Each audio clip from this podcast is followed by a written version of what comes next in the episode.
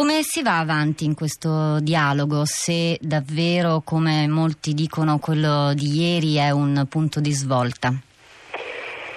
Sì, certo, il punto di svolta è grave perché appunto c'è un attacco diretto a un religioso durante un rito, eh, cosa che non era mai successa finora, anche se dobbiamo rilevare che in misura minore, ma mh, alcuni attacchi, alcune provocazioni fatte da xenofobi che portavano per esempio i maiali al guinzaglio fuori dalle moschee avevano eh, non come effetti ma come tipologia lo stesso mh, atteggiamento dissacrante. Ecco, io direi che la cosa più importante è far emergere invece le realtà che già ci sono dove invece la convivenza è mh, cosa di tutti i giorni, non solo le scuole per esempio cristiane che sono molto presenti da, da tempo in Nord Africa e in Medio Oriente, ma addirittura qui nostri, nei nostri oratori, io sono della diocesi di Milano, nei mille oratori circa che abbiamo il 25% dei frequentanti sono bambini, bambine musulmani che vanno a fare i compiti e giocare, quindi le famiglie musulmane si fidano eh, di una struttura educativa della Chiesa Cattolica è una realtà che va avanti da molti anni, ma forse non è abbastanza conosciuta.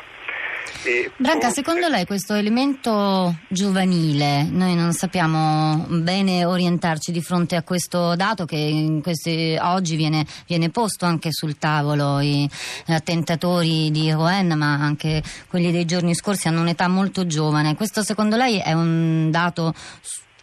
su cui possiamo fare una riflessione o, o è più qualcosa di casuale? No, no, è molto importante perché mentre una persona di un'altra età si presume abbia ricevuto diciamo, una mh, istruzione religiosa diciamo, tradizionale, invece questi sono proprio attaccati ai loro smartphone, quindi sono delle persone come i nostri giovani che spesso vivono quasi un rapporto mh, patologico con, uh, con la, l'elettronica, insomma con questi nuovi mh, mm, strumenti di comunicazione che generano anche un isolamento paradossalmente, mm, ti mettono in contatto col mondo ma in realtà sei autoreferenziale, segui soltanto le cose che ti interessano, ti convinci sempre di più delle cose in cui già credi. Ecco, per esempio la presenza di questi ragazzi che vanno negli oratori e giocano a pallone, che mm,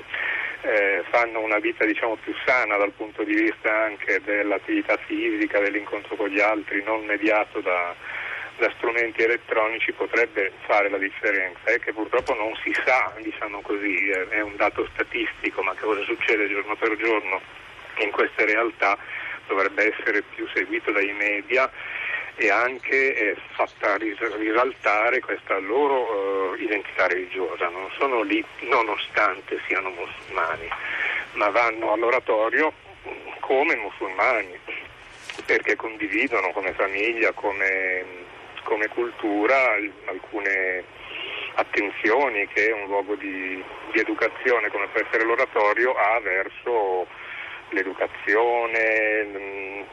fatto di rispettarsi gli uni gli altri, seguire delle regole, eh, tutto questo è poco mediatizzato, cioè sono realtà che esistono ma è come se non, non avessero importanza,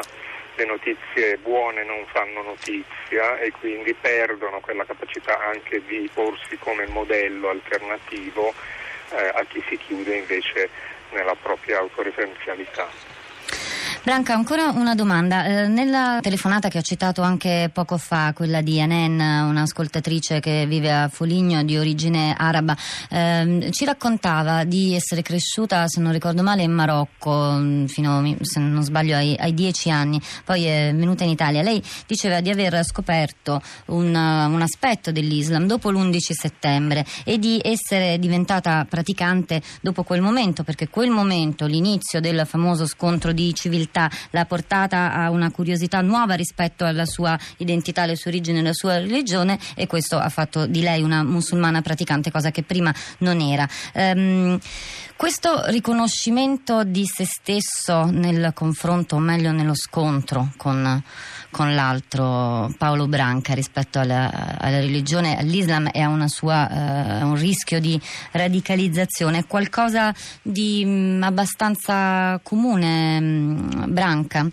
Sì, ma io penso che sia un fenomeno generale, cioè quando tu uh, vivi nel tuo ambiente... Eh le varie componenti della tua identità le dai per scontate e quando sei in un ambiente diverso dove eh, queste vengono messe a tema o diventano persino problematiche che tu sei chiamato anche a mh, mm, scegliere, decidere se, eh, se le ritieni valide o le vuoi abbandonare. E secondo me questo percorso di tante giovani, soprattutto ragazze, eh, che si sono riaccostate alla fede, paradossalmente venendo in un ambiente occidentale non a maggioranza islamica, è anche da valorizzare. Eh, non tanto come reazione identitaria ovviamente, quello fa parte del gioco, quindi qualcuno accusa la mia religione, io cerco di dire che invece sono così sono orgoglioso di farne parte perché non mi riconosco in questi eventi negativi eh, così mediatizzati.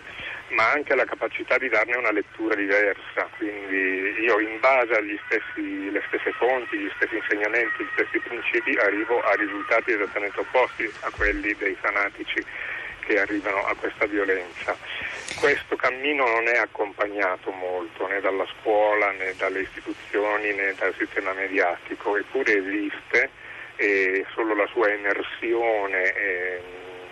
potrebbe fare la differenza. E purtroppo in Europa questo non, non lo vedo emergere da, da molti anni, da quando seguo il fenomeno.